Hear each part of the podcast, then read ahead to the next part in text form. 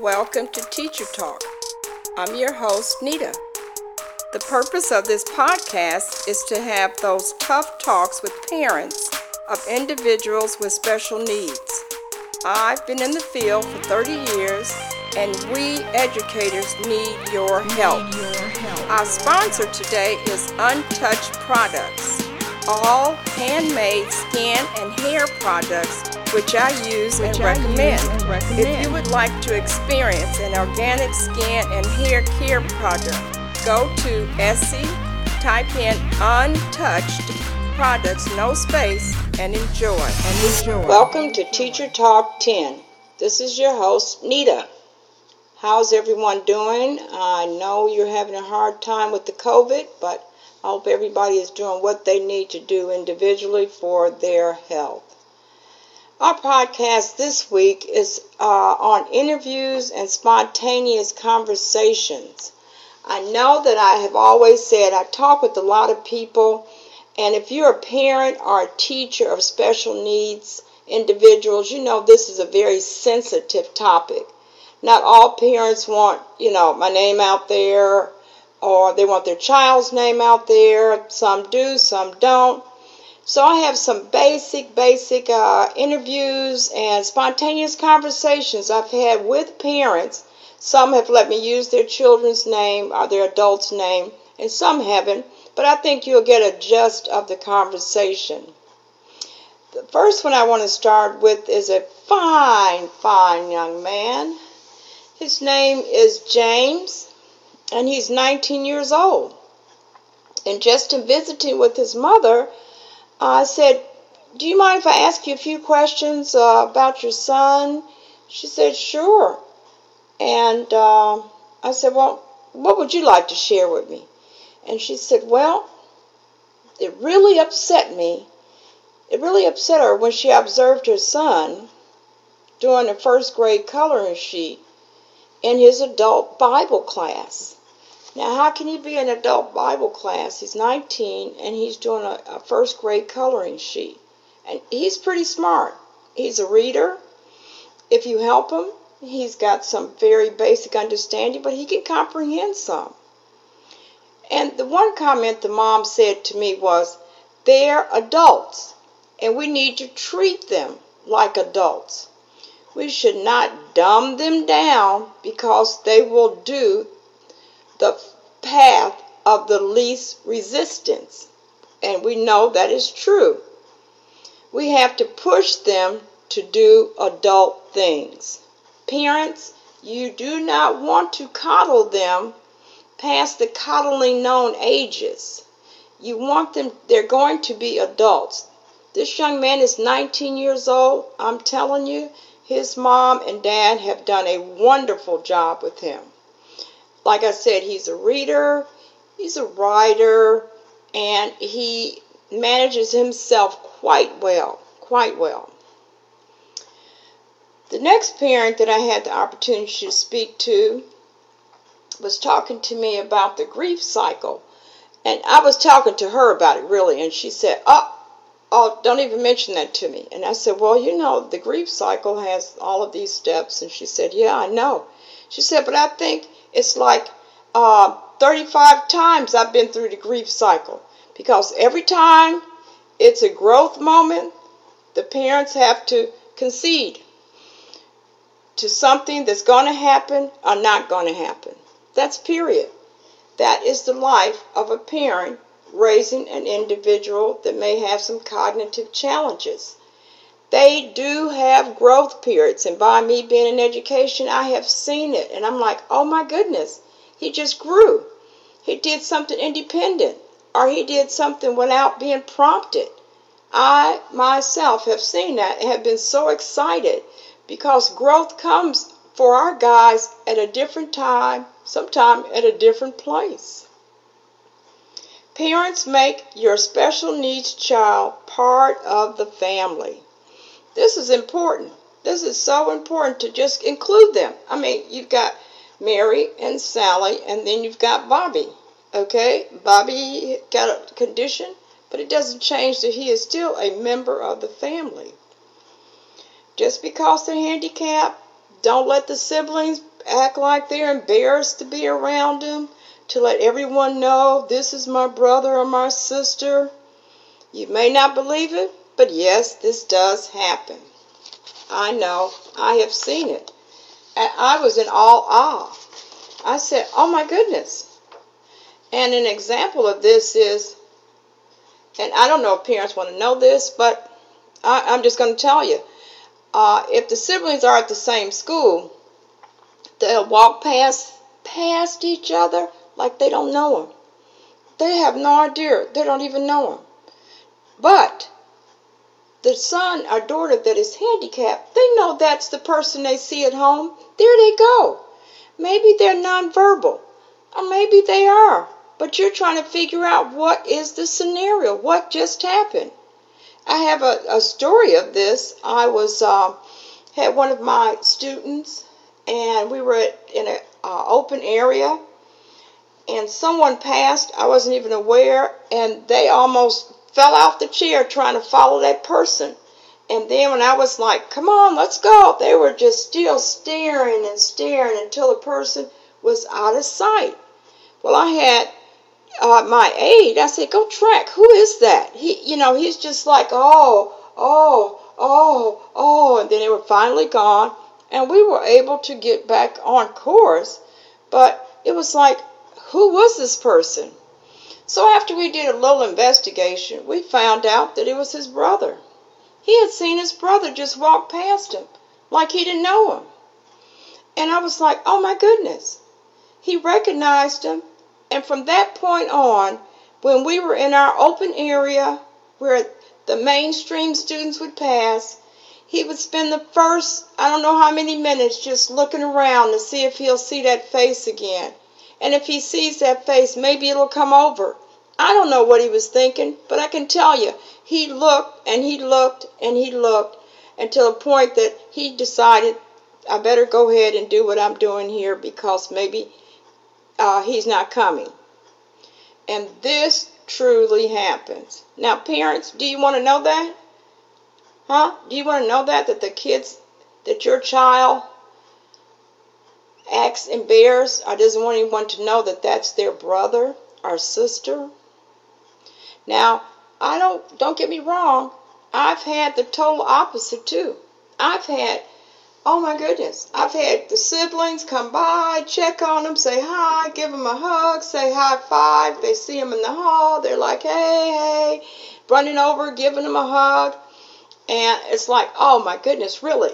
And if I can't tell you how that makes your son or daughter that's in the special ed class feel.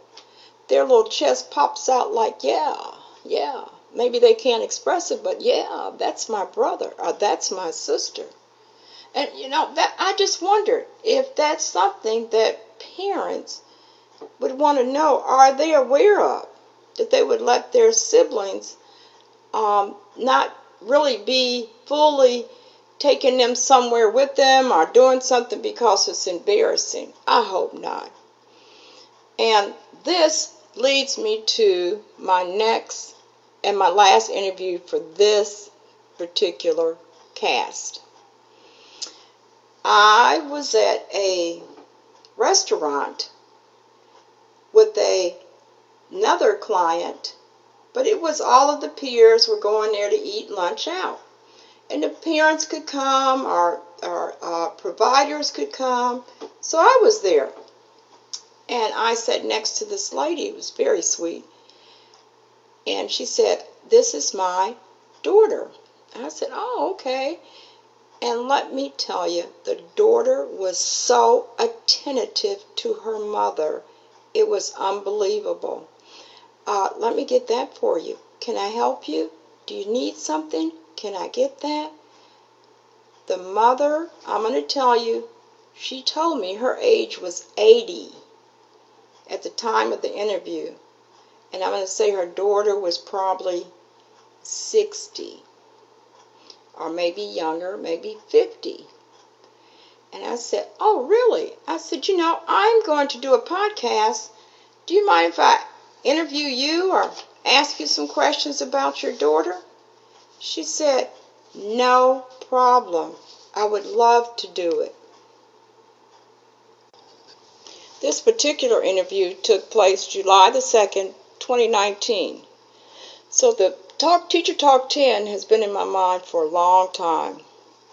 And I've just been collecting and collecting, and it's culminating down to my podcast. But let's get back to the interview.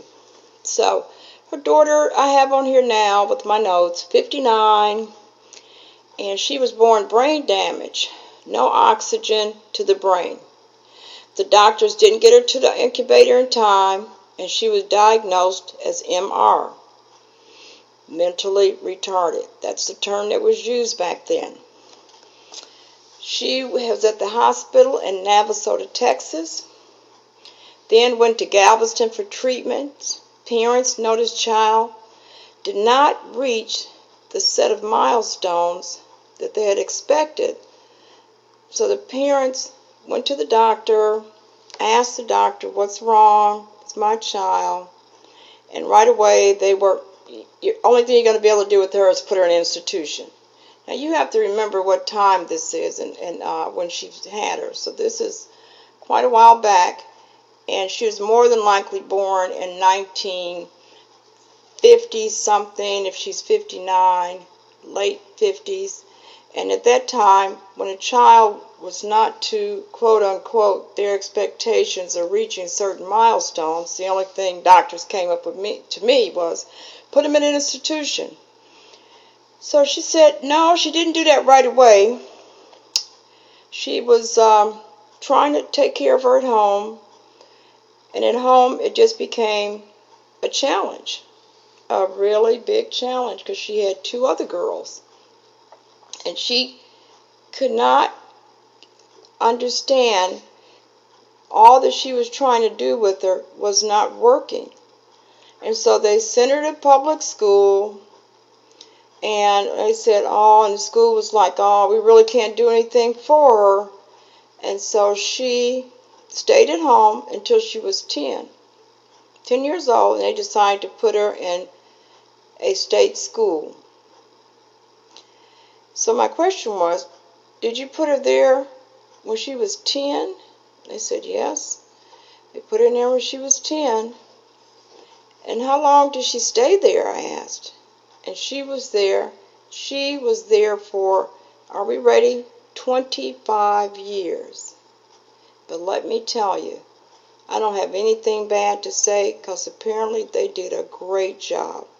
I don't think she was that. If I could have seen her back then, I don't think she would have been that low of an MR person, mentally retarded, because she had all the characteristics of mimicking really good manners that were around her.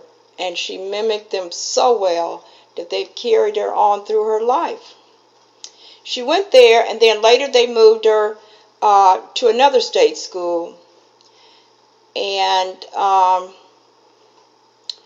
they had her there for part of that 25 years. And she had a little job. She was doing, uh, really, she was doing really good. They could go see her. She was a little closer. And they felt like her place where she was at was really good for her at that time. But as she got older, the parents realized, or the state helped them locate a good group home for her, where she went to a group home where she's living now with other young ladies or her peers, and she's able to manage herself quite well, but she does need supervision. As I mentioned in the beginning, mom is 80 and she hopes her daughter goes before her. I said, Oh my goodness. And, and parents, I have heard parents say this. You know, we're talking a much older child, a parent is much older. What is going to happen? I said, Oh, why would you say that? And she said, Because her siblings won't have anything to do with her. That broke my heart. I said, This mom chiseled out putting her in the home so she could spend what she was believing, the quality time with her other two daughters, for it to come down to them now as being very grown, saying they don't want anything to do with her. So my next question to her was, what would you say to mothers of a much younger child today? Now I told you this was taken in 2019, and I'm asking her, what would she say? I would just say, be prepared for a while. Just love them and watch out for them. Be sure that they're getting the best care you can get or keep them at home as long as you can. And one thing, mom did not bite her tongue. She did not bite her tongue on this. She said the one thing that she regrets was putting her in an institution because she did it for her two daughters. And now they won't have anything to do with the sister. Group homes have been very good for her. She's very good, independent, and enjoys helping others. And it was so obvious. I mean, she would have just, oh, can I get that for you? She does her own laundry. You can tell she can manage herself quite well. And that's why, at my prior to this, I was saying how siblings feel about their uh, sister or brother that has a uh, impairment. Some of them shun them, and the parents spend more time watching and this has come from other parents, watching and making sure that that handicap when his individual is taken care of and everything is just fine. And your focus there is make sure they're safe because they're not aware of certain things, but also keep your others involved with them so they'll be aware. When you do do this, you need to know your brother's not going to know uh, a car is coming, or he's not going to know not to pick this up or you're going to have to help assist with certain things. I'm not putting the burden on them to take care of them for the rest of their life. No, that journey is for mom and dad to figure that one out. Like I said, this mom put her in a group home, and she is doing quite well. And I just want parents to think about this, consider this if you have other children, and like I said, this is not in all cases. Come on back with me, some comments. Let's talk about it. You know where to get me at. I'm on Facebook, Teacher Talk 10. I am also on, you can email me at teachertalk10 at gmail.com and share some of your stories. I would love to tell some other stories or interview a parent online uh, in my podcast. So reach out to me. Thank you for listening. Thank you, listeners. I hope you've enjoyed my podcast today. Please reach out to me with questions or concern and share my podcast with your friends and family. You can reach out to me on